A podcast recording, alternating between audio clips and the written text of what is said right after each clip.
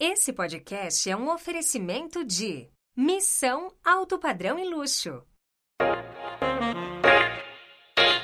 Você está ouvindo Vem Pra Mesa, o podcast número um do mercado imobiliário. A apresentação, Sérgio Langer. Salve, salve! Esse é o Vem Pra Mesa, o podcast número um do mercado imobiliário. Eu sou o Sérgio Langer e hoje tenho o prazer em receber Guilherme Diamante, CEO da Squad Realty. Você que é corretor de imóveis, venha trabalhar em uma das houses Plano e Plano. Temos profissionais experientes e reconhecidas no mercado para te orientar e ajudar a desenvolver a sua performance. Os melhores programas e campanhas de incentivo, o cashback e o faixa preta. Venha prosperar na Plano. Serão mais de 10 mil unidades lançadas em 2023. Faça parte da família Plano e Plano. Acesse www.vempramesapodcast.com.br barra plano. Guilherme, seja muito bem-vindo ao Vem Pra Mesa. Obrigado, Sérgio. Um prazer estar aqui com você. Obrigado pelo convite. Finalmente. É, demorou, mas deu certo, deu certo, deu certo. Muito bom. É, você que está nos acompanhando no YouTube, siga o nosso canal, assine o nosso canal, deixe seu comentário, deixe seu like. Super importante a gente passar a nossa mensagem para mais e mais pessoas. Você que está no Spotify, se, é, siga o nosso canal também no Spotify. Toda semana uma, uma, um novo conteúdo. E deixar um abraço para o pessoal lá da Plano e Plano, o Everton Costa, toda a fa família da Plano e Plano. Avisar você, corretor, que ainda em 2023 a Plano e Plano tem muitos lançamentos para você prosperar. Venha fazer parte da família Plano e Plano. São mais de 10 mil unidades lançadas só nesse ano. Os melhores programas e campanhas de incentivo, cashback, faixa preta. Converse com uma das houses lá da Plano e Plano. Um abraço para toda a família e para a galera da Plano e Plano. E a gente estava conversando aqui, Guilherme, o... quantos anos de, de, mercado imobiliário você tem? Você entrou em? Entrei no século passado. Século passado. no século passado, em 96. 96. 96, 1996, cara. Entrou numa imobiliária? Sim, comecei trabalhando numa imobiliária. Uh, essa imobiliária era do meu tio e ele me convidou para trabalhar como. Comecei lá como captador de imóveis e depois fui passando por todo o processo até chegar em corretor. Uh, e essa imobiliária vendia para uma incorporadora que é a Direcional Engenharia. E depois de um ano nessa empresa, surgiu a oportunidade de ser transferido para a Direcional e lá compor a primeira equipe de vendas da, da empresa, a primeira equipe de house que eles estavam montando naquela época, em 1997. Então você entra na Direcional, onde você faz carreira na Direcional, como corretor? Como corretor. Entrei lá como corretor de imóveis e aí fui passando pelos estágios como gerente comercial, é, depois passou por um processo que foi para mim muito importante e enriquecedor, porque esse período todo que eu fiquei na empresa era uma empresa que era pequena, né? Quando eu entrei. Hoje é um gigante, mas é, já foi é, pequena. Já foi, já foi pequena e, e com uma história muito bacana, muito legal.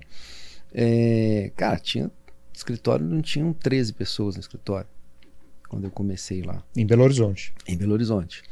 E eu tive a oportunidade de entrar numa empresa que tinha uma pessoa como como Ricardo Valadares, que tinha uma sede enorme de querer crescer e que foi um professor fantástico que eu tive.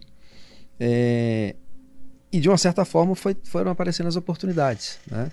Em 99, a Direcional começa a sua expansão geográfica. A primeira cidade para onde a Direcional foi foi Campinas. E lá eu tive a oportunidade de começar a vivenciar o mercado de Campinas. E aí, em seguida foi Brasília, Rio de Janeiro. Ainda não tinha aberto capital, já tinha? Não. Ainda não, foi antes Esse da abertura? período foi antes da abertura. A, o IPO da Direcional foi em 2009, ou seja, 10 anos depois. É, 10 anos depois. Então participei de todo esse processo de expansão geográfica da Direcional, onde quando eu saí de lá ela estava em 12 estados mais Distrito Federal. Então foi um processo muito enriquecedor para mim, né? Você poder participar de uma expansão de uma empresa no Brasil inteiro, que um país com dimensões continentais, com características diferentes em cada cidade, culturas totalmente diferentes, acaba enriquecendo de uma certa forma a sua carreira. E nessa época ainda não tinha o Minha Casa Minha Vida. Não, Foi não. lançado em 2000 e... O Minha Casa Minha Vida começa em 2009, né? 2009. Ele, ele, ele é lançado oficialmente pelo governo em 2009. Você tinha imóveis econômicos aí, a gente trabalhava o que a gente chamava de carta de crédito do FGTS, o recurso é o, é o mesmo, né? Minha Casa Minha Vida ele é uma evolução do, do carta de crédito do FGTS, onde ali entra um subsídio maior, uma taxa de juros mais, mais baixa, uma flexibilidade em relação à composição de renda, e isso promove aquele crescimento absurdo que a gente teve é, a partir de 2009 no segmento econômico. Né? Então, não, não, quando eu comecei, ainda era imóvel médio, alguma coisa econômica, mas a maior parte da direção era voltada para o médio padrão.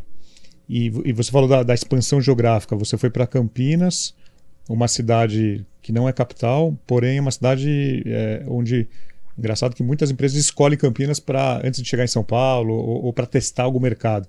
Campinas é um laboratório, né?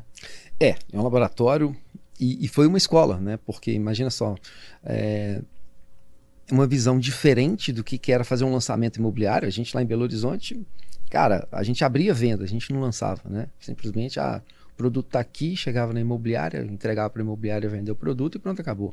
Tinha uma demanda esperando. É, não, não só isso, eu acho que ali a gente era um mercado é, um pouco mais amador do que o mercado em São Paulo e, e especificamente em Campinas. Lá a gente teve é, a grata satisfação de conhecer o pessoal da Caput Bauer na época, depois virou, virou Lopes, o Flávio Bauer, que deu todo o apoio e nos ensinou como era um processo real de um lançamento de um imóvel. Então, Campinas é o, é o que você falou, acaba sendo um laboratório, laboratório. onde a gente fez uma parada antes de fazer todo o resto da expansão. E lá a gente aprendeu muito. Como organizar um lançamento, como tem que ser feito realmente o tratamento ali com a força de vendas. Porque antes era uma coisa um pouco mais amadora. E aí a gente deu um passo mais para começar a profissionalizar a área comercial da direcional naquela época. E quando vocês, quando a direcional, quando você também sai de Belo Horizonte, que é o quintal da, de casa, está acostumado, conhece tudo, e vai para uma praça nova onde você não conhece até então não tem a, a mesma familiaridade do, dos lugares.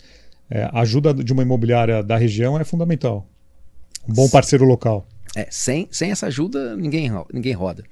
É difícil e, e o, o, básico do processo é esse: é você buscar alguém que é referência naquela região, é, crescer com o conhecimento dele, porque é isso que a imobiliária faz, uma imobiliária bem instalada, uma imobiliária profissional, ela faz isso, ela ajuda o incorporador, principalmente que está chegando, a fazer o crescimento dela de uma forma sustentável. E na época a Caput Bauer deu todo esse apoio para que a gente pudesse crescer. E aí em Campinas a gente, a direcional na verdade está lá até hoje, né? Conseguiu consolidar a sua participação na cidade e bem. É uma cidade que teve seus problemas, é, principalmente de legislação e problemas para lançar, mas é uma cidade que ensinou e ensina muito ainda, né? E dentro da direcional você você passa de corretor, qual que é a qual é o seu fluxo dentro, dentro da direcional? Aí vai para gerente comercial, a gente começa a ter mais equipes de venda ali, a gente vou organizando esse crescimento da, das equipes de vendas da direcional. Surge a necessidade de ter alguém para acompanhar essa expansão geográfica. E aí, em, em 99, eu acabo levantando o dedo e falo, beleza, tava, é, já era, já estava ali é, ainda, né, solteiro, sem filhos, levantei o dedo, falei, cara, eu vou, o que tiver que fazer, vou fazer e vamos embora. Começamos a expansão. Viajava, então entro viajava muito. Bastante. Hoje você viaja mais. Um pouquinho mais. um pouquinho mais. Mas assim, a gente acaba acostumando, entra numa rotina e, e vai levando. Uh, ter o apoio da família é importante para que você possa exercer esse processo de primeira expansão geográfica ali da, da direcional e depois da própria squad. É, e aí a gente vai passando por essas etapas da expansão e ah, foi Campinas, foi São Paulo, foi Rio, foi Brasília, ah, Vitória, Fortaleza, Manaus, Belém, ah, Porto Velho, e aí, e aí você vai passando por um monte de Distrito Federal, é, você vai passando por um monte de cidades e montando aqueles núcleos iniciais, porque o que, que acontecia? Comprava o terreno, alguém tinha que ir lá para preparar tudo para fazer o lançamento. Primeiro, validar se aquele terreno estava bem localizado e se aquele produto que ia ser feito estava adequado e o preço estava certo. E era essa a minha função inicial. Depois ainda tinha que organizar para vender. Então passei por todos esses processos. Aí vem a segunda parte que é não só a área comercial, começa a fazer ali a parte de novos negócios. Depois, olha, existe uma necessidade de organizar a área de marketing. E aí cria-se realmente uma área de marketing mais estruturada dentro do direcional. Também participei de toda essa criação. E ali, de tudo, mais uma contribuição também na parte de relacionamento com o cliente, na parte de crédito imobiliário, que no Minha Casa Minha Vida é tão importante como vender, porque senão a venda junto, né? É, não, não adianta, as coisas têm que ser é, parceiras nesse momento. E por fim, a área de incorporação. Os últimos seis anos que lá estive, ainda fiz a a parte de diretoria toda de incorporação veio para debaixo é, do meu guarda-chuva. E aí todo o ciclo de negócio, de uma certa forma, passava por toda a minha gestão, desde a compra de terreno até a venda. E foi uma escola. E, e alguma cidade, região que deu mais trabalho para abrir? É bom falar qual que não deu. Qual que não deu? Belo Horizonte. Qual que foi mais fácil, qual que foi mais difícil? Não, mais fácil Campinas. Campinas. Campinas. Mais difícil Manaus. Manaus. Manaus. Manaus foi mais difícil. Nossa, foi complicado. Difícil não só pela distância. Pela não cultura, só pela distância. Pela... Uh, é, assim, era, era um lugar e, que até você ser aceito, você tem que remar muito, né? É, chega uma empresa de fora e no primeiro momento é, tá distante. É uma rejeição. Ninguém vai. Quem está lá dominando sente uma certa rejeição. Depois eles entendem que, na verdade, você está ali para contribuir com o crescimento do próprio mercado. E foi isso que aconteceu lá. É... E acabou que, no final das contas, tornamos parceiros de algumas empresas de lá mesmo. Hoje, pelas quais continuo tendo negócios lá.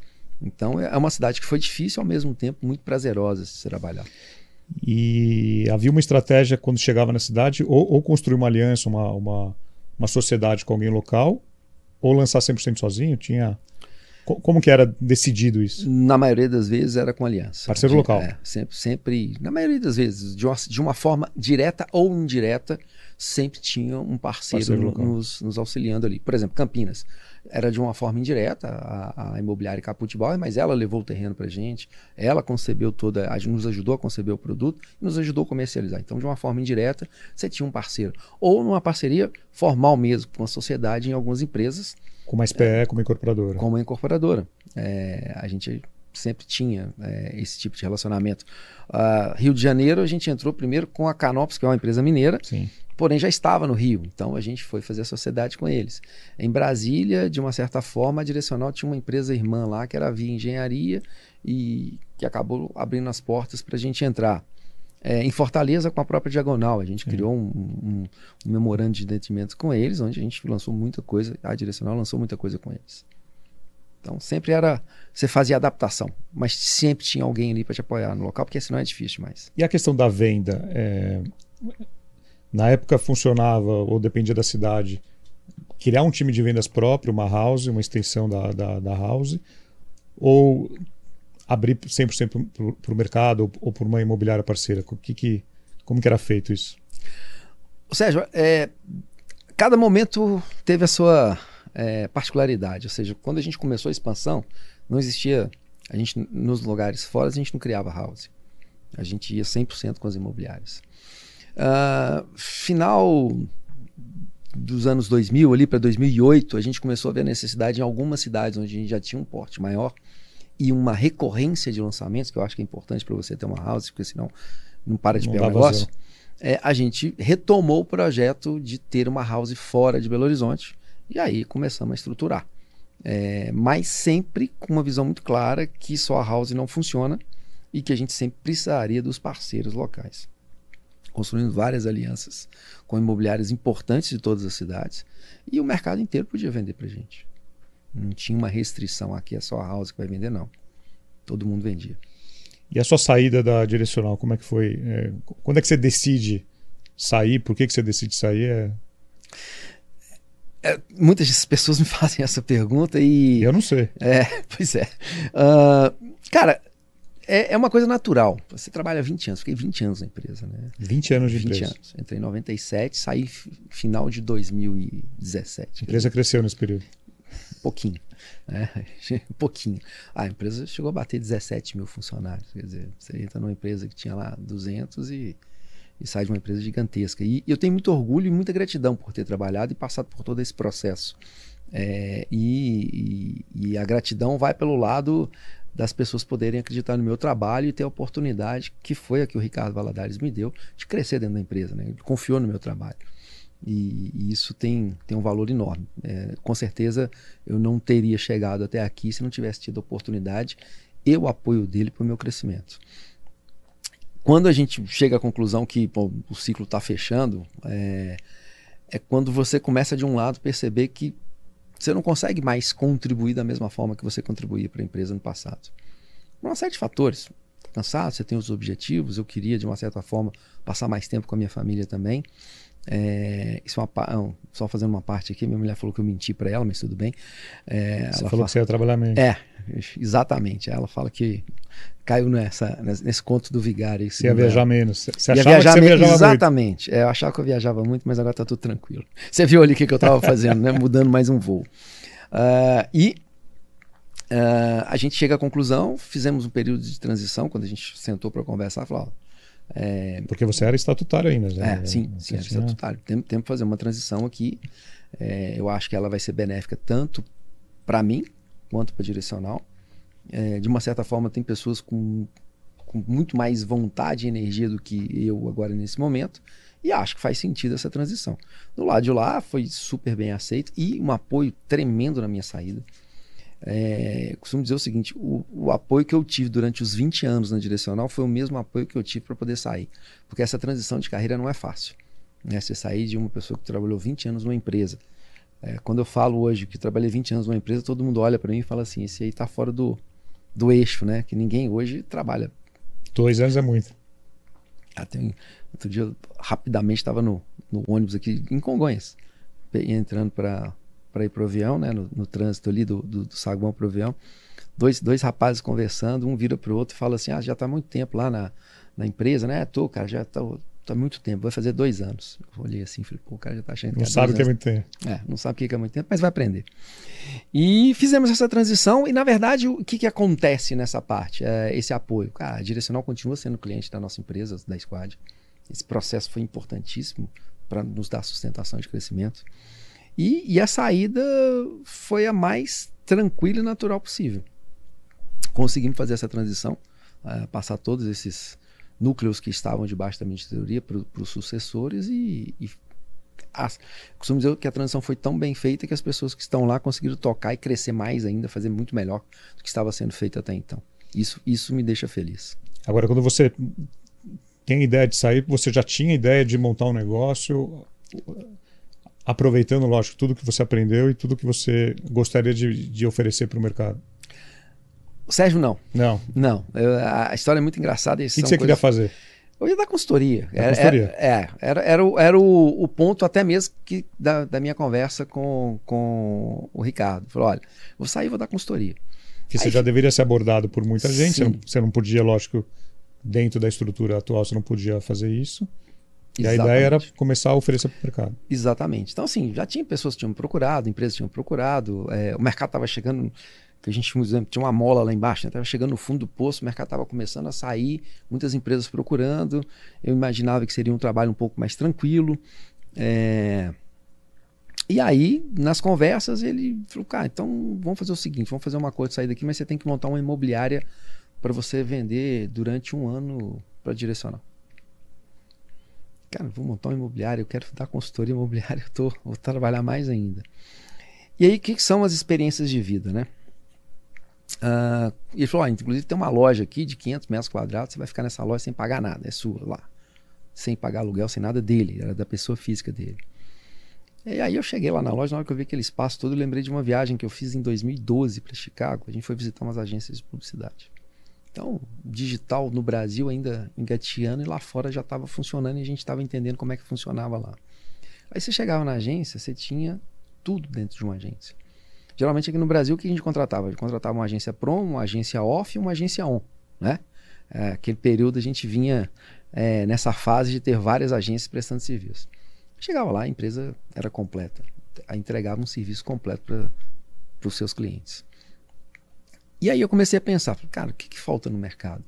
O que, que eu apanhava muito lá na direcional? Porque eu tinha que contratar, chegava um corretor com um terreno, que eu passava para um arquiteto fazer um projeto, que depois passava para alguém fazer imagens, que não era o mesmo arquiteto que tinha desenvolvido o projeto, que depois passava para alguém para criar o conceito de venda, o marketing, e depois passava para alguém vender. Então tinha telefone sem fio, porque, porque não estava tudo da mesma estrutura. Exatamente. A energia que se despendia ali era absurda e não tinha aproveitamento. Falei, então, não, porque já que eu tenho esse espaço todo aqui, não procurar pessoas que trabalharam comigo em algum momento da vida, uhum. dentro da direcional, e montar algo que possa justamente oferecer isso para o mercado. Então, foi uma coisa na, de uma necessidade de preencher um espaço, de não querer fazer algo só, E aí fiz. A imobiliária durou um ano, porque a gente entendeu que ali não era o nosso foco, era melhor a gente ajudar os incorporadores a desenvolver, estruturar as houses e as estratégias de venda do que ter uma própria imobiliária, que uma coisa competia com a outra. Então ela, ela depois de um ano, ela deixou de existir naquele local. A pessoa que era o líder do processo continuou com a imobiliária e está super bem hoje, o Léo Rimas em BH, tem o processo dele vendendo e está indo muito bem. É, e a gente foi para esse, esse caminho, de tentar oferecer para as incorporadoras tudo aquilo que eu fazia na direcional. Desde analisar a compra de terreno até montar a estratégia de venda. E é isso que a gente faz hoje para mais de 60 incorporadoras no Brasil inteiro. Hoje nós estamos em 13 estados, mais Distrito Federal. Quem que foi o primeiro cliente da Squad? VIC ah. Engenharia. A VIC aqui do interior. É. Aqui aqui. Ela é de BH, BH mas BH é muito forte no interior de São Paulo. É, a VIC. A VIC a gente assinou contrato com ela no dia 2 de janeiro de 2018. Foi o primeiro cliente. Foi o primeiro cliente. O primeiro cliente. E aí, como é que nasceu a, a questão das, eh, dos serviços dentro da Squad? No início, você já oferecia todos os pilares que você tem hoje ou não? Sim. Você, foi, você já nasceu. Sim, já, já nascemos com essa justamente com toda, com essa ideia. todo o ciclo. Com todo o ciclo, desde auxiliar na compra do terreno, na análise, na pesquisa de mercado, é, no desenvolvimento do produto, ou seja, a gente é um escritório de arquitetura onde a gente não só direciona qual produto é o melhor a ser feito lá, também como desenvolve os projetos. Passa daí, vai para a área de marketing, que é uma agência, a gente cria a estratégia de marketing e executa. E na parte que a gente chama de aceleradora de venda, que é a consultoria comercial e a implementação do gestão de atendimentos, que é o que a gente entende que é o que faz com que a venda seja mais fluida e as empresas tenham maior controle do que está sendo gasto nos seus investimentos. Agora, desde o momento zero, você, se buscou, você buscou é, sócios para tocar cada, cada área dentro da empresa. Sim, em cada, em cada área dessa tem um Você sócio, tem um sócio que toca especialista, essa, especialista nisso. Então, a Sandra. Que... Sandra, tem a Marcela, tem a Amanda. Cada um então, é um sócio que de uma vertical. Exatamente. E aí, a gente. E todas elas trabalharam comigo em algum momento na direcional. Então elas têm ali toda já te conhece. vivência. É, já me conhece, porque eu não sou uma pessoa fácil de, de lidar, ajuda bastante. É, e sabem como é que o processo funciona. Né? Elas, elas vieram de uma incorporadora. Então, quando elas estão atendendo uma incorporadora. Muito mais fácil. Elas sabem qual é a necessidade. Elas vivenciaram delas. aquilo já. Exatamente. Sabem direitinho onde é que tem que atuar para corrigir ali o, o problema que aquela empresa está tendo. E, eu lembro que eu acho que eu fui para Belo Horizonte, não sei se foi no passado, retrasado, você estava mudando de escritório, é. já tinha ficado pequeno. Já. Qual que é o tamanho hoje da, da, da Squad? Cara, hoje, de pessoas que estão trabalhando lá fisicamente com a gente, tem quase 90 pessoas trabalhando. E tem mais. Fora os... as home office agora tá. É, tem, tem muita gente que aí é da outra empresa, da Seller, ah, né? É nós vamos, aí nós é, vamos falar dessa. É, já, já, já chega, já, já cresce Mas um pouquinho mais. Mas 100% presencial. É. Tem ali Quase. talvez três pessoas Tá. que estão fora ali de BH, mas é basicamente o restante está tudo em Belo Horizonte. e é Agora uma que- coisa que a gente entende que você tem que ter a flex- flexibilidade, sim, a gente tem os dias de flexibilidade lá, mas é uma coisa que para a gente é muito importante é a cultura da empresa. É, a- na nossa cabeça é muito claro, eu tenho que entregar para o cliente mais do que ele contratou. E é difícil todo mundo à distância, sem se conectar de uma certa forma presencial, você conseguir transferir essa cultura da empresa para as pessoas. Então a gente optou realmente em estar a maior parte realmente presencial. Agora, o, o que mais tem em Belo Horizonte é construtora, incorporadora. É, Por são, metro quadrado. é, são duas coisas que tem muito: boteco e construtora. Boteco É, construtora. e, construtora de Minha Casa Minha Vida, né? É o que mais de tem. minha casa, forte minha casa. É, é, lá se você for pegar, é, por exemplo, as empresas de- dentro dessas mais de 60 que a gente atende, é, boa parte é mineira, né? Mas atuando fora de BH. E a gente tem aqui empresas que são de Belo Horizonte que não tem um empreendimento em Belo Horizonte e que tem vários empreendimentos na região metropolitana de Campinas, por exemplo. Eu pego isso, é, Ah, por que, por que isso? o que, que acontece? É, Eu posso falar mal porque eu sou mineiro, então me sinta à vontade. A gente é o povo mais chato para comprar qualquer coisa. É, desconfiado, mineiro? É um pouco, para não dizer muito. Eu, eu, eu gravei com o Fred, um parente, eu gravei com o Fred Gouveia, que é corretor de imóveis em Nova York. Você conheceu Conheci, ele? Conheceu ele lá em. Balneário? É, vocês, vocês Fizemos. fizeram alguma coisa. E ele comentou, eu acho que eu perguntei para ele, qual que é a nacionalidade mais difícil de atender, né? Porque ele atende clientes no mundo inteiro. Ele falou, o mineiro. É, O mineiro é desconfiado. é difícil. O povinho complicado somos nós.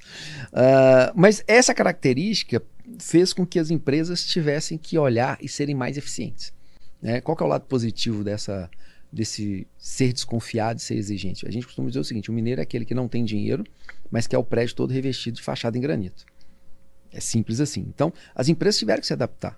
Então, as pessoas me perguntam muito por que, que é, as empresas mineiras são tão eficientes. É porque o mercado mineiro exigiu isso. Essa, entre aspas, chatura nossa é, fez com que as empresas tivessem que se aperfeiçoar mesmo e serem extremamente eficientes na construção. Porque senão não teria margem. É, porque não pega muito preço, apesar que o mercado hoje mineiro está começando a, a ir para um caminho de, de, de ganho de, de valor de venda, que eu acho isso saudável.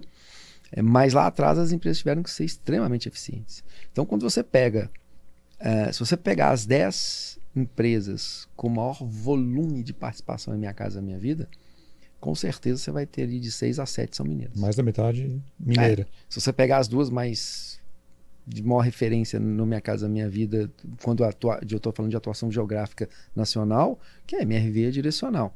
Sim. E sem contar que a tenda também é uma mineira que um é, foi criada lá, né? Nasceu é, em Minas, né? em BH. Então você tem que ter realmente, você tem que ser extremamente eficiente na, na construção para poder ter margem, porque você não tem preço. Agora, eu já ouvi também de, de, incorporador, construtor mineiro eh, de Belo Horizonte, que fala que quem constrói em Belo Horizonte constrói em qualquer lugar do Brasil. Você pode escolher, né? se é para cima ou para baixo. as obras não são fáceis. São, porque o, a topografia não ajuda, né? Não ajuda. Não ajuda. Por isso que eu falo, você pode escolher, você vai construir para cima ou para baixo, mas você vai ter um, que a gente chama de barranco para você. Uh, tem algumas regiões de, ali, você vai pro lado de Nova Lima, né? Que é a cidade na, na limítrofe com BH, vai no bairro Buritis e Belo Horizonte, as pessoas olham aquele tanto de prédio que a gente fala voando, né?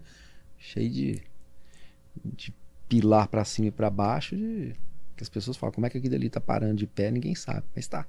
Então a engenharia realmente teve que, que ser uma engenharia eficiente ali. E hoje na, na Squad, você estava comentando que vai da, da, de, desde a compra do terreno, na, auxílio da compra de terreno, auxílio, consultoria, até a venda, ou até o crédito. Até o crédito também a gente faz para alguns incorporadores, mas a, a, onde a gente entra estruturando realmente é a estratégia de venda. A gente não executa a venda, a venda é feita pela sim, house sim. Uhum. ou pelas imobiliárias, mas na estratégia comercial é onde a gente atua. E você estava comentando outro, outro, dia numa mesa que você só não constrói nem aprova nem aprova projeto. projeto é.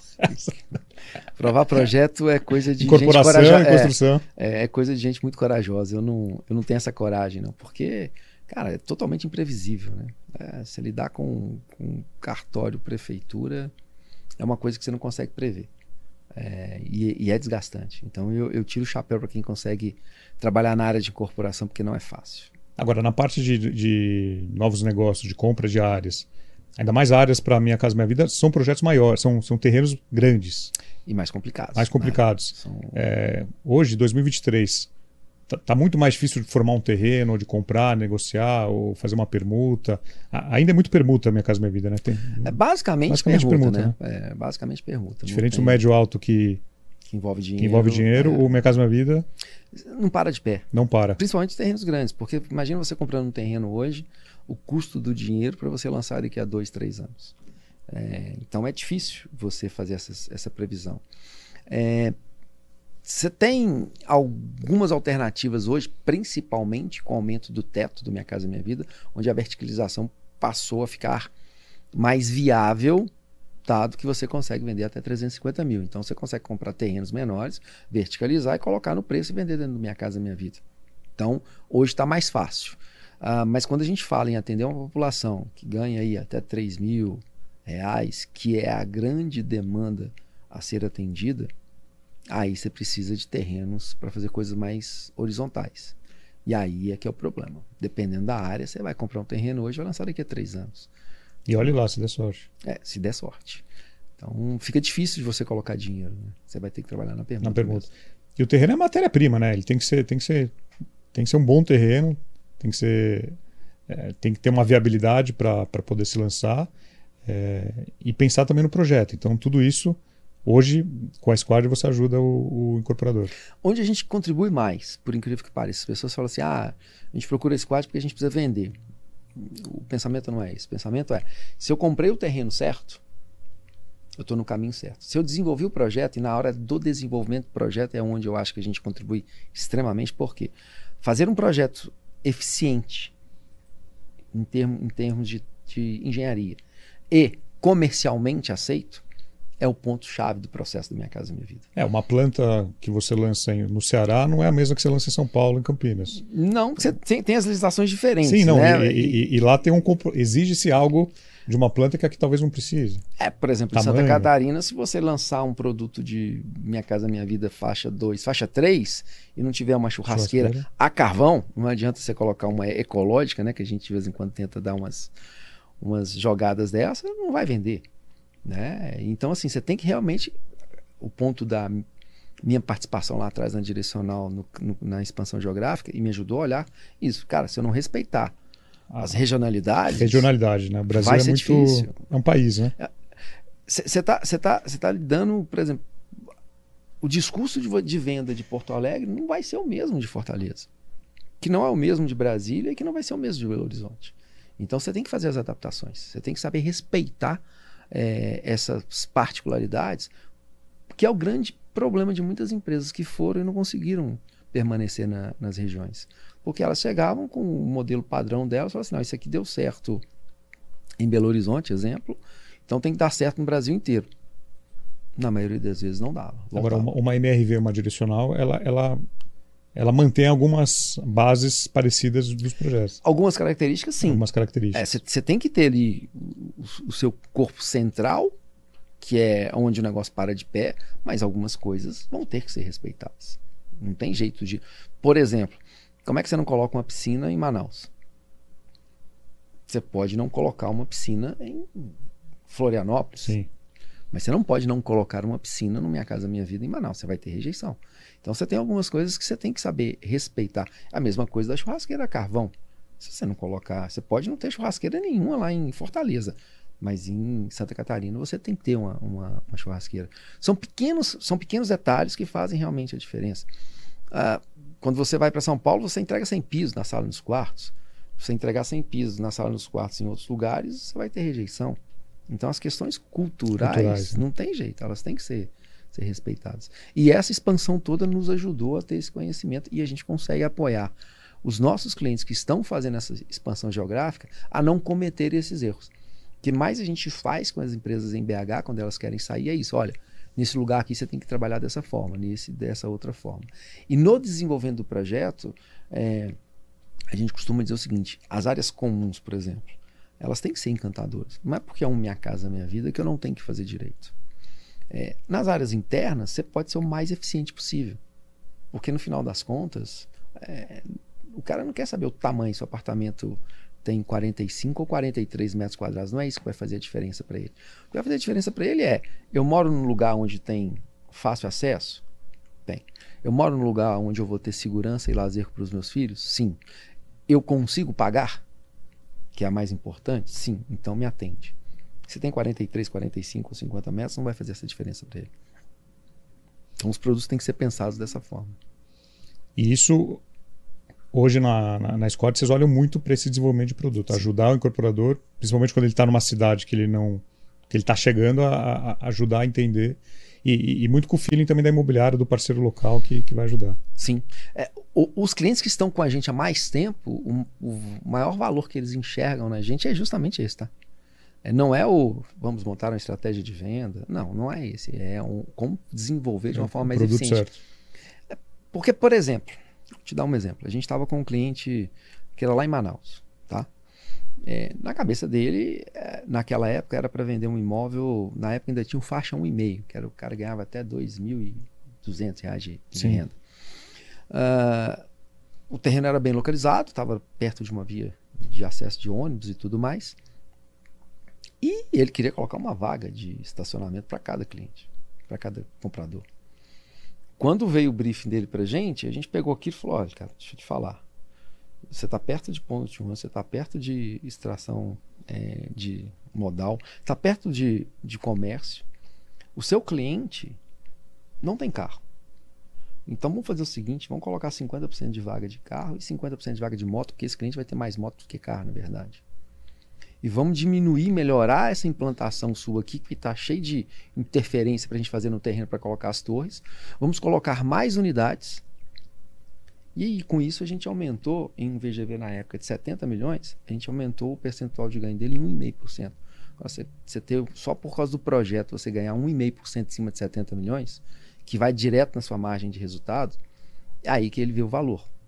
É, e a gente mudou, o produto foi lançado, foi 100% vendido da mesma forma, sem obstáculo nenhum, e ele teve uma rentabilidade muito maior do que ele esperava, só porque a gente olhou para o projeto de uma forma diferente. Uhum. E é nesse momento que a gente entra dando essa segurança para o incorporador. Agora eu quero dar uma dica para você que precisa ler e se informar sobre o mercado imobiliário. Você conhece o Imob Report? Então acesse agora e assine gratuitamente www.imobreport.com.br. Report com T mudo no final. www.imobreport.com.br.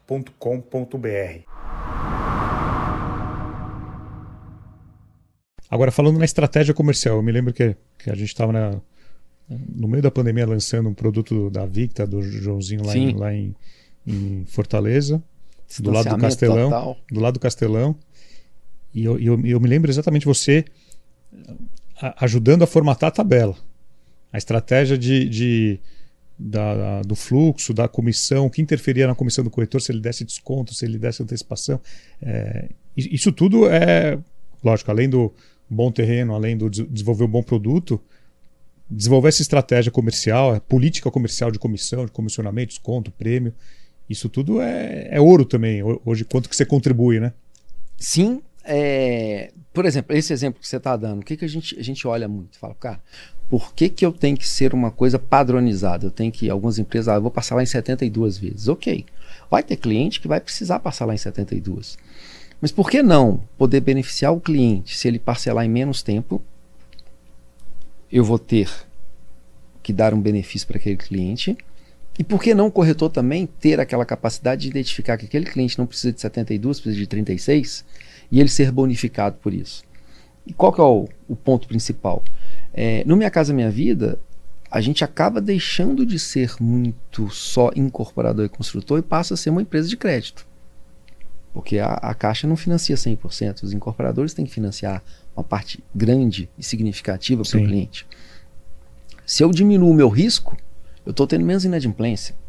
Então eu tenho que dar um prêmio para aquela pessoa que pode me proporcionar uma menor inadimplência e automaticamente o corretor ganha mais. Então é, é esse mecanismo a gente usa muito nos lançamentos, justamente para, olha, pagou em menos tempo, você acaba é, gerando uma inadimplência menor e tem, e tem um benefício aqui tanto para o comprador, que ele acaba tendo um desconto, como para o corretor, que acaba tendo uma premiação. A gente entra nesse ponto sim. E falando no corretor, né? Você também tem que motivar o corretor local. O corretor que vai vender o produto do, do, do incorporador, o produto que você está lançando. É, esse corretor do Minha Casa Minha Vida hoje, qual é o perfil desse corretor? É um corretor, ele está há muitos anos na profissão, ele entrou faz pouco tempo. É, dá, fala um pouquinho dessa... Quem que é esse corretor que atua hoje no Minha Casa Minha Vida? Uh, que era você há 20 anos atrás, né? É, eu tô, tô, tô tentando lembrar aqui de, de um passado bem longe, mas que está bem fresco na minha cabeça. É, as pessoas têm, têm um preconceito muito grande com Minha Casa Minha Vida. É, e, e a gente sempre tenta mostrar para as pessoas que o corretor do Minha Casa Minha Vida ele pode ganhar tanto dinheiro como um corretor de alto padrão. A gente tem vários exemplos de corretores que vendem seis, sete apartamentos por mês de média. Sim. É, ele fez ali a sua carteira de trabalho e agora imagina você vendendo seis apartamentos por mês, de média de 250 mil. Quer dizer, você tem uma recorrência, né? Você não vai vender um produto hoje, vai vender um só daqui a dois, três meses. Ele consegue fazer um plano de crescimento dele. Então, tem corretores que entenderam isso e se profissionalizaram no Minha Casa Minha Vida. Agora, a maior parte dos corretores que, que tem atuando hoje no Minha Casa Minha Vida é como se fosse a porta de entrada para o mercado imobiliário deles. Eles começam ali, que o pessoal costuma chamar de calça branca, né? Os estagiários é fazendo Minha Casa Minha Vida. Que, no final das contas, é, existe uma, uma visão que é uma venda que não é mais trabalhado. O imóvel de alto padrão você tem que trabalhar mais aquela venda, né? Você tem que encantar o cliente e tudo mais. No Minha Casa Minha Vida, você não precisa encantar. Você precisa fazer com que ele consiga o crédito. Que ele ca caiba, aprove o crédito. Aprove o crédito. Então, ela talvez dê um pouquinho mais de trabalho, porque o cara tá ali, nem sabe que ele pode comprar, você tem que mostrar para ele que ele tem condições de comprar. Então, é um trabalho mais braçal no primeiro momento, menos, vamos chamar assim, intelectual, de convencimento, diferente, diferente do alto padrão, que ali é um trabalho que você tem que estar extremamente bem preparado. É, mas, ao mesmo tempo, quando as pessoas entendem o processo e o fluxo do processo de crédito, aí o cara vai, vai bem. Tira pedido. Geralmente tira pedidos. Geralmente são pessoas mais novas, o perfil das pessoas mais novas, mas que entenderam ali o processo e vão indo. Tem alguns corretores mais antigos, que entenderam o processo e aí não saem, não mudam de jeito nenhum. Porque é uma venda muito de indicação. É, as pessoas falam muito de redes sociais, Minha Casa Minha Vida funciona, é, mas é uma venda que aquele cliente ele tem prazer de indicar o amigo para morar no mesmo lugar. Ele tem prazer de indicar o parente para morar ali. E nem sempre acontece isso no, num segmento de alto padrão. Muita, pouca, poucas vezes que eu sei. É, ali por vários motivos. Às vezes o cara realmente não tem a condição ali igual do outro amigo, enfim, não quer morar naquela região, tem, depende de outro. E tem também o cara, cara, eu quero estar aqui porque eu sou melhor que você e não quero que você venha e pode ter isso também. Agora, no, no econômico, no Minha Casa Minha Vida, é, é comum você ver um cara comprando, daí a pouco tempo vem a mãe, vem o irmão, vem o tio, vem o amigo. É, o senso de comunidade é muito grande, né? Exatamente, porque eles vivem nessa comunidade, eles precisam desse apoio. Então, quando, quando o corretor ele entende que aquela venda dele, se ele tratar bem o cliente, fazer um processo muito bem feito ali de relacionamento, que a maioria não faz. Ele não vai vender uma vez só. É, aí a coisa muda para ele. Ele começa a ter aquela recorrência de venda. Ah, tinha um, um corretor lá, lá em Brasília, Jorge, o cara era um fenômeno. Ele não recebia lead, ele não fazia plantão e era o que mais vendia. Mas por quê? Simples. O que, que ele fazia? Aquela época antiga lá de venda em rede, que ele vendia para um, marcava um churrasco na casa dele, bancava o churrasco, chamava os amigos e os parentes daquela pessoa que tinha comprado, e naquele momento lá de confraternização ele oferecia os outros produtos. E vendia. Ele vendia fazendo relacionamento, basicamente. Então, é, essas pessoas, quando entendem que é uma venda de recorrência de relacionamento, elas vão, vão ter muito sucesso e vão ganhar muito dinheiro com Minha Casa Minha Vida. E o digital no Minha, no minha Casa Minha Vida é forte? Ele gera muito, né? É, a gente costuma falar o seguinte: é, é muito volume, mas ao mesmo tempo que é uma coisa que a gente é, introduz nas empresas e aí a gente consegue, através da aceleradora de venda, mostrar isso para os nossos clientes. É, infelizmente o corretor está sempre precisando e pensando naquele lead que é o, é o próximo. É o próximo. E ele está totalmente errado. Quando a gente implementa o gestão de atendimento nas empresas, a gente começa a perceber que você tem um tempo médio. Minha Casa Minha Vida, ele tem ali três meses entre o lead entrar e a pessoa conseguir comprar. Quando eu falo conseguir comprar, porque você tem que ajustar a pessoa, né? Ela tem que juntar ali a renda, ela tem que mostrar a comprovação, ela tem um período é, de tomada de decisão e de juntada de documentos e aprovação na caixa. Só que ao mesmo tempo o corretor não pode esperar 90 dias. Então, o, esse processo que a gente implementa dentro das incorporadoras, que é, muitas pessoas chamam de pré-atendimento, a gente chama de gestão de atendimento, porque o nosso modelo e fluxo é diferente. É, nós montamos esse modelo na direcional em 2012. Ah, nós estamos falando que a gente faz isso há 11 anos. O Bloomer fala que ele que inventou isso. Ele só errou de Guilherme. ele só errou de Guilherme. É, mas o, Blum, o, Bloomer, o Bloomer faz muito bem. Aperfeiçoou esse modelo. Ele aperfeiçoou. Não, tem, tem muitas pessoas, o, o, próprio Admar, na época da Casa Mineira, que depois virou Quinto Andar, é, ele é, vivenciou isso com a gente lá dentro da direcional e montou e fez excepcionalmente bem. Mas a gente implementa isso dentro das empresas. A Vic Engenharia, quando a gente entrou na Vic, foi para isso. Ela estava uma bagunça. Os caras tinham recebido 16.200 leads e estavam vendendo menos que vendia antes. Simples, a gente afogou o corretor lá com tanto lead. Então, quando você monta um processo de acompanhamento desse lead e de monitoria, e para depois passar para o corretor, é muito mais fácil da performance ser melhor. Então, você tem volume gigantesco. Você tem empresas que geram quatro produtos, 6 mil leads por mês, não tem essa necessidade. Agora, quando o corretor ele, ele, ele, ele sabe que alguém vai falar com o cliente antes dele, Ele, ele cria uma barreira antes, ele gosta, não gosta, depois ele passa a gostar. Qual é a primeira reação? Primeira reação é que é um caos. É, é um caos. Alguém vai falar com o é, meu cliente antes que eu. É, vai falar, não vai chegar, tá chegando pouco lead, porque é para de chegar, né? Você tem. Os números mostram. 30% só que é transferido para a força de vendas do que chega.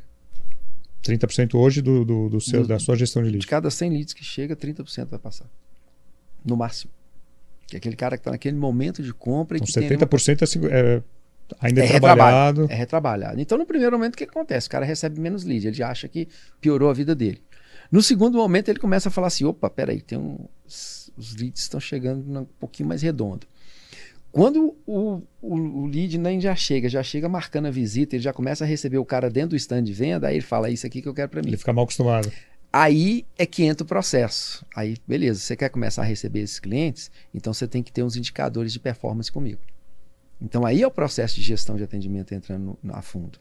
Porque ele não vai receber aquele lead se ele não criar, se ele não cumprir os indicadores, que é trabalho de prospecção, tantas pastas, no minha casa a gente trabalha muito com pasta, né? Tantas pastas que ele deu entrada. Então você começa a criar um ranking, começa a criar uma competição para melhorar a performance do corretor, para ele poder receber aquele lead que a gente começou a chamar de ouro. Tem que ser um prêmio.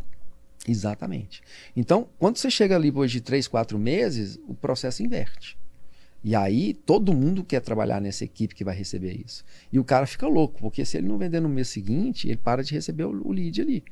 Então ele vai fazer de tudo para poder vender. Naturalmente você melhora a performance de vendas da equipe.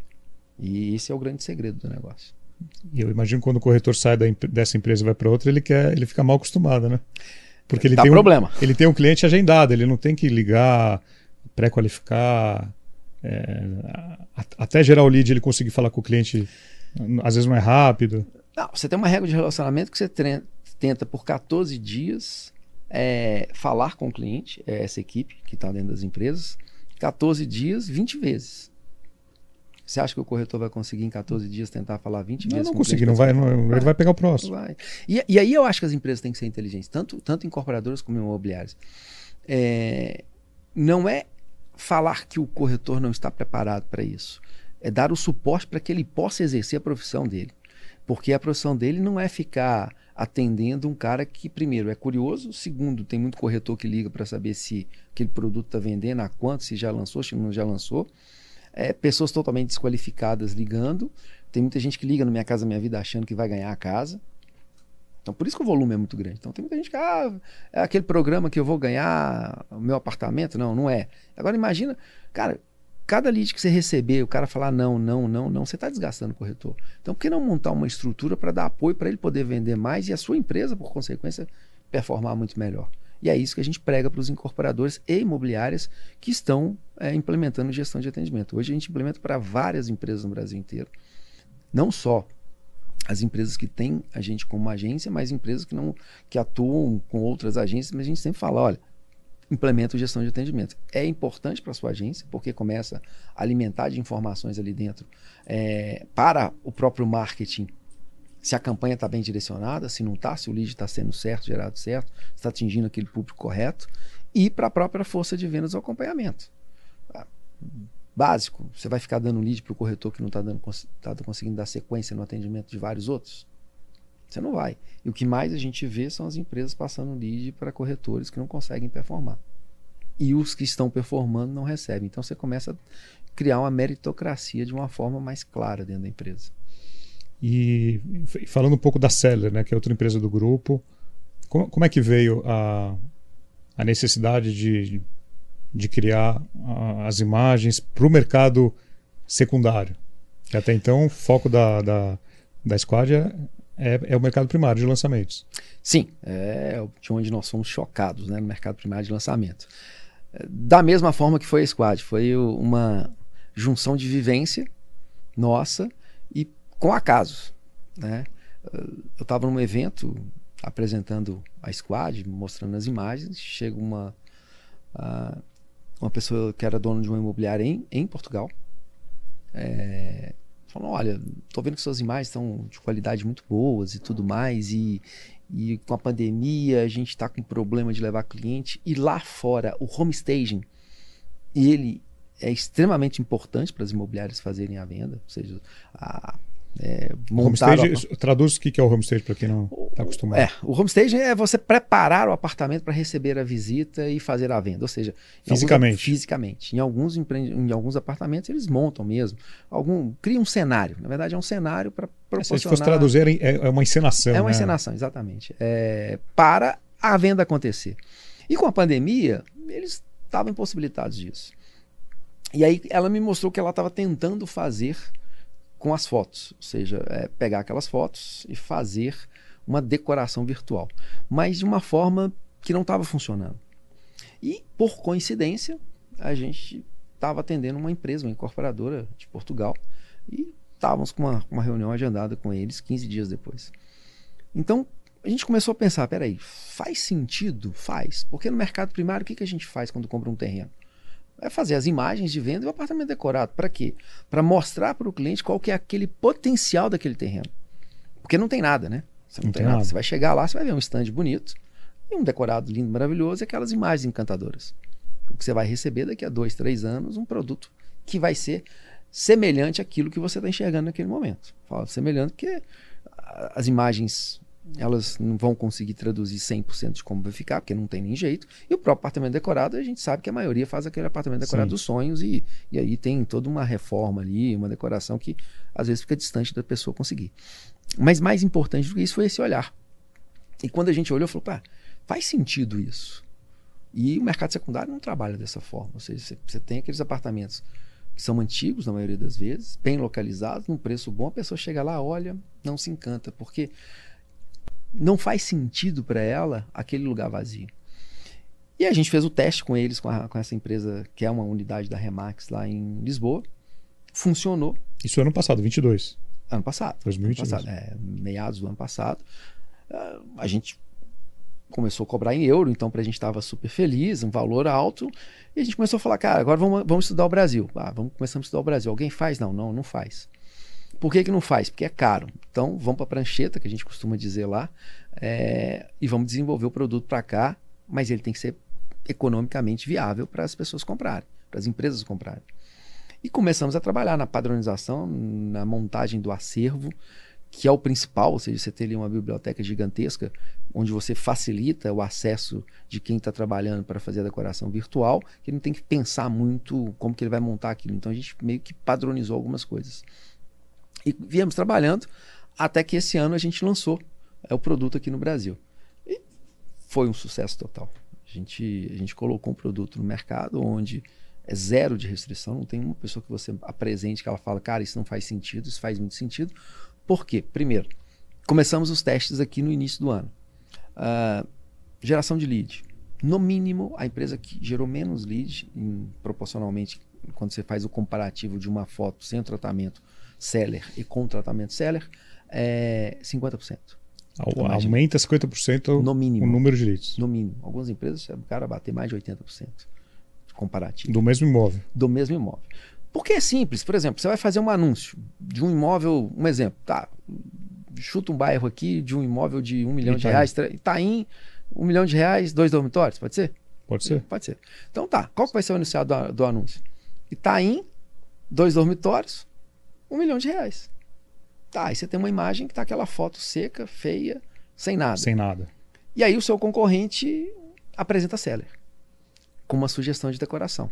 O mesmo anunciado. Dois quartos e tá em um milhão de reais. É óbvio. Qual, qual da, da imagem que ele vai clicar? Ele vai clicar na que está trabalhada, na que pode. Vai causar mais interesse. Que vai causar um interesse que vai chamar a atenção dele. Então ele acaba clicando. Por isso que aumenta mais geração de lead. Dois, exclusividade. Por que exclusividade? Que é um problema sério do mercado. Sim. Se eu chego para o pro proprietário e falo, olha, eu vou fazer fotos do seu imóvel. Todo mundo faz. Qual que é o seu diferencial? Você não tem. Não, eu não vou fazer fotos do imóvel. Vou fazer esse tratamento aqui. Eu vou usar essa qualidade. Com isso, eu consigo impulsionar mais o seu imóvel. E a probabilidade de vender é maior. Então, a aquisição da exclusividade, todas as empresas que estão trabalhando com a gente também vem reportando um aumento significativo na aquisição. E por fim, no convencimento de venda. Existe um, um estudo, Sérgio, feito pela Associação Mundial de Homestaging, tá? que comprova que apenas 2% das pessoas que entram no imóvel conseguem entender qual que vai ser o real potencial dele. Então não adianta o corretor ficar falando que aqui é uma sala linda, que o sofá aqui, que ele não Você vai tá entender. vazio, né? 98% não vai entender o que você está É falando. por isso que o mercado de lançamentos fa- fa- costuma fazer os apartamentos decorados, né? Para tangibilizar isso. Exatamente. Se você for pegar a grande virada do que aconteceu no mercado imobiliário, foi quando você começou a ter os estandes, os apartamentos decorados, a velocidade de venda da planta aumentou absurdamente. Porque antes você tinha que construir, fazer o apartamento modelo, esperar, para depois a pessoa entender e começa a ter uma velocidade maior. Então é só você olhar historicamente o que aconteceu no mercado primário, você vai ver que o mercado secundário não tem como não seguir o mesmo caminho. E quando eu vejo, por outro lado, onde a pessoa entra, e eu estou ali com um tablet na mão, e a gente tem vários depoimentos de, de proprietários de imobiliário que estava lá com o imóvel há nove meses para vender, fez seller. Tava le- nascendo o filho já. é, já estava nascendo, né? Tá- É, fez seller, levou o mesmo cliente que tinha visitado há seis meses atrás. Você vê o tempo de compra do cliente, ele é longo. Ele estava há seis meses procurando um imóvel, tinha visto já esse imóvel com ela, que é uma imobiliária de Curitiba. É, e foi ver o apartamento, o corretor levou o tablet e falou: Cara, o potencial é esse. E ele fechou O corretor levou um tablet na visita. na visita. Então, assim, você começa a dar ferramentas de convencimento que aquele, o potencial daquele imóvel é muito maior do que a quadra imóvel em Brasília, aqueles apartamentos da Asa Sul que são antigos, cara, o que eles estão vendendo os imóveis lá, é, usando a ferramenta Seller, porque os imóveis em tese não, não tem aquele atrativo, geralmente o proprietário, por achar que o imóvel dele também está velho, acaba colocando um preço mais baixo, extremamente bem localizado. Quando chega um proprietário, um comprador, vendo o potencial daquele imóvel, o que, que ele faz? Toma decisão na hora. A gente tem um caso engraçado, que é uma corretora de BH, de, de, de alto luxo, que contratou o primeiro, pegou exclusividade com o cliente, vendeu rápido o imóvel dela, do, do cliente. Aí falou assim: olha, vou apresentar para o segundo para eu fazer exclusividade com ele. Mostrou o primeiro imóvel que tinha sido feito, falou: ó, vou fazer isso aqui no seu. Você me dá exclusividade? O cara falou: dou. Ela fez as imagens com a gente, foi mostrar para o proprietário, mandou para ele, aí ligou para ela e falou assim: olha. Eu não sabia que meu apartamento ficava desse jeito. Meu apartamento é super bem localizado. Não vou mais quer te- vender. Não vai vender. e ela me ligou: olha, perdi uma venda por sua causa. Ligou brincando, Sim. rindo. Mas você vê o, o- o poder que isso causa até na própria pessoa que Sim. mora no apartamento, que ela não sabe o potencial daquilo. Então, é um produto que vem transformando muito o mercado imobiliário. Em tão pouco tempo, nós estamos falando de maio para cá, é pouquíssimo tempo para esse, pra esse produto ter sido tão bem aceito no mercado. E utilizando pelos corretores da maneira correta, e não tem como ele não E é um custo acessível. extremamente acessível, extremamente acessível. Nós estamos falando que os nossos testes provaram que três imagens são suficientes para você fazer a conversão, ou seja, que o cliente clicar. Até a terceira imagem ele clica. E aí, a partir daí, tem o convencimento do corretor a partir de, de todo o processo de venda. É, nós estamos falando que, dependendo do pacote que ele adquirir, a imagem sai a 99 reais. Quer dizer, é extremamente acessível para as imobiliárias. Sem contar que o que vem acontecendo é, e, e aqui a gente pode falar que é, um, que é um ambiente justamente feito para imobiliárias e corretores, é que o próprio proprietário vem pagando esse, esse valor. Porque a imobiliária fala, cara, eu estou fazendo um trabalho diferenciado para vender seu Sim, imóvel mais, claro, ca- mais claro. rápido. Você vai ter o benefício. E aí, através de um pacote que eu tenho com essa empresa, eu consigo transferir para um custo muito mais baixo. Vou te falar por quê. Nós fazemos imagem para o mercado primário. Uma imagem para o mercado primário, ela custa 1.500 reais. Uma imagem. Nós estamos falando de 99. É, por quê? Feita Primeiro- pela mesma pessoa na mesma máquina. Não é a mesma Não é a mesma pessoa, pessoa. é, não é a mesma pessoa, mas o programa é o O mesmo. pro- A tecnologia é a mesma. A tecnologia é a mesma. Tá. A tecnologia é a mesma. Por quê? Porque ali eu tenho que construir do zero uma imagem. Na foto eu pego Você a estrutura que já foto- está pronta e só vou mobiliar. Tá. Mas o, o proprietário sabe que aquela imagem, qualquer pessoa que for contratar uma decoradora para fazer, ela vai fazer as imagens para mostrar com as perspectivas para ver como, como o apartamento vai ficar. E ela não vai cobrar menos do que 1.500 reais para fazer essa imagem. Uma imagem bem feita. Né? Você pode ter algumas imagens talvez mais baratas aí, mas não vão- são bem feitas. Estou comparando coisas de qualidade. Demora muito para ficar pronto, meu irmão? Cinco dias. Cinco dias. Cinco dias. Cinco dias a gente consegue. Então, mandando uma foto, Em, três fotos. em até cinco Em dias, até as, cinco três, dias. as três fotos. Em até. Eu tô batendo no pessoal lá, eles estão meio bravos Estão comigo. mas acelerando. Estão acelerando. Literalmente. O, o processo é esse, acelerar a venda. A gente está com algumas, algumas metas para eles lá e acho que mais dois meses a gente está conseguindo trazer esse tempo pela metade. E a gente tem um cupom, acho que é importante a gente falar que a gente tem um cupom do Vem Pra Mesa, então vou deixar aqui na descrição para você, corretor imobiliária. É, quer entender um pouco como, como funciona a ferramenta, conversa com o pessoal da Seller. é, ver o antes e depois, não, como fica uma foto. Sim. Também eles vão mandar esse material e, e pega lá um imóvel, faz, faz um. Faz um piloto aí na, na imobiliária. Faz um piloto. A gente não tem medo de testar, sabe? Porque todo mundo testou. Foi não, tem, não tem compra mínima, né? É, faz um imóvel.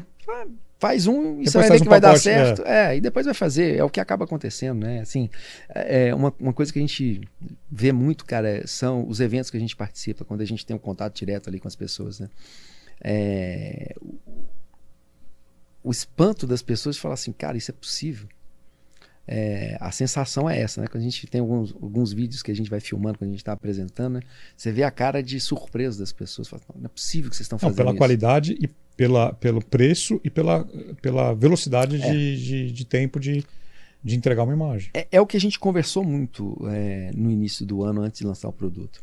Eu tenho que ser rápido, eu tenho que ser barato e eu tenho que ter qualidade. Aí a gente consegue ganhar mercado rápido. É, e foi o trabalho todo de quase um ano para chegar nesse patamar de ser ágil, custo baixo, qualidade alta. Esse, esse era o grande desafio. Não, então, deixar novamente esse recado para o corretor, para a imobiliária. Você quer acelerar a venda do seu, do, do seu, da sua carteira aí? é, Vou deixar o cupom aqui, vem para a mesa. Tem uma condição especial aqui para você conhecer a Seller e depois fazer um pacote aí para a imobiliária que só vai trazer benefício aí, conseguir uma gestão, uma exclusividade com o cliente e, e movimentar seu estoque, né? Seu, seu, seu portfólio de, de imóveis aí na imobiliária. É, e tem um outro ponto, né? E aí vai muito no que o Missão Alto Padrão é, proporciona, né? É a experiência do cliente. Sim. É, você ter ali um posicionamento diferente do que o seu concorrente, quando você mostra para o pro proprietário do imóvel que você está se diferenciando no mercado dos concorrentes, querendo fazer um trabalho de mais qualidade para ele. E quando você entrega para o possível comprador do imóvel ali uma solução de decoração para ele, você começa a falar de marca, né? que a sua empresa se diferencia no mercado por prestar realmente um serviço de qualidade para as duas pontas. Claro. Quem está vendendo, quem está comprando. Isso é um ponto importante de ser ressaltado. Muito bom, Guilherme. Estamos chegando ao final do nosso episódio aqui. Quero novamente te agradecer a sua participação, agradecer Demorou, toda a mas parceria. Demorou, mas veio, né? Estamos ensaiando desde acho que 2020 ou 2021, sei lá. Ah, sei já, lá. tem, já tem uns anos Já aí. tem alguns anos. Marca em São Paulo, marca em Campinas, marca em Fortaleza. Agora, Agora, deu, agora deu. Agora você está vindo toda semana para São Paulo, né? Quase tudo. Quase tudo. Quase tudo. Tá ajudando. Minha mulher que não tá muito feliz, mas tá tudo certo. Mas tá alinhado em casa. Tá, eu falo com ela que ela tem que começar a viajar para mim, inclusive. Porque ela é que é a minha do- dona, né? Ela É. que é a dona da empresa, na verdade, não sou eu. Então, eu fico trabalhando para ela. Falo, agora tá na hora de você começar a viajar e trabalhar também, né? Ao invés de você ficar só me mandando viajar. Muito bom. Então, para a gente finalizar aqui, um recado final para nossa audiência aqui, Guilherme. Todo mundo que nos escuta aqui. Bacana, vamos lá. Ah, enquanto squad, o que a gente sempre pensou no mercado é, é trazer algo que possa ter mais valor agregado tanto aos produtos como aos serviços que são eh, direcionados para essa força de vendas. É, enquanto seller, o que a gente pensa é da mesma forma, poder passar para o proprietário e para quem está comprando o real potencial daquele imóvel. Então, o nosso propósito é esse: é acelerar as vendas enquanto seller e, ao mesmo tempo, acelerar o crescimento das incorporadoras enquanto squad. Seller, se eu puder deixar um, um recadinho aqui, se puder seguir lá para essa audiência sua que é gigantesca. Qual que é o seu Instagram? Você tá com quantos Insta- Instagrams agora? Não, não, está- vou, vou dar o Instagram da Seller, que eu Da acho Seller, que é lá. Seller. Seller por Squad, arroba Seller por Squad. É, siga Seller por Squad, que realmente a gente vai conseguir é, acelerar as suas vendas. Tá? E o meu é Guilherme Diamante, arroba Squad Realty. É, Guilherme Diamante, arroba Squad Realty, não, desculpa. Guilherme Arroba. Diamante, Squad Realty. Tudo junto. Tudo junto. Muito bom. Então, marca o Guilherme, marca o Squad, marca o Vem Pra Mesa Podcast, marca o Sérgio Langer e você que está no YouTube, deixa seu comentário aqui, é, deixa seu like, siga o nosso canal, que é super importante de passar a nossa mensagem para mais e mais pessoas. Você no Spotify também está nos ouvindo no Spotify. Siga o nosso canal, toda semana um episódio novo. E agradecer novamente toda a audiência. E é, obrigado novamente, Guilherme, para falar que foi um prazer aqui estar com você novamente aqui agora em São Paulo. E é isso, pessoal. Semana que vem tem mais. Tchau.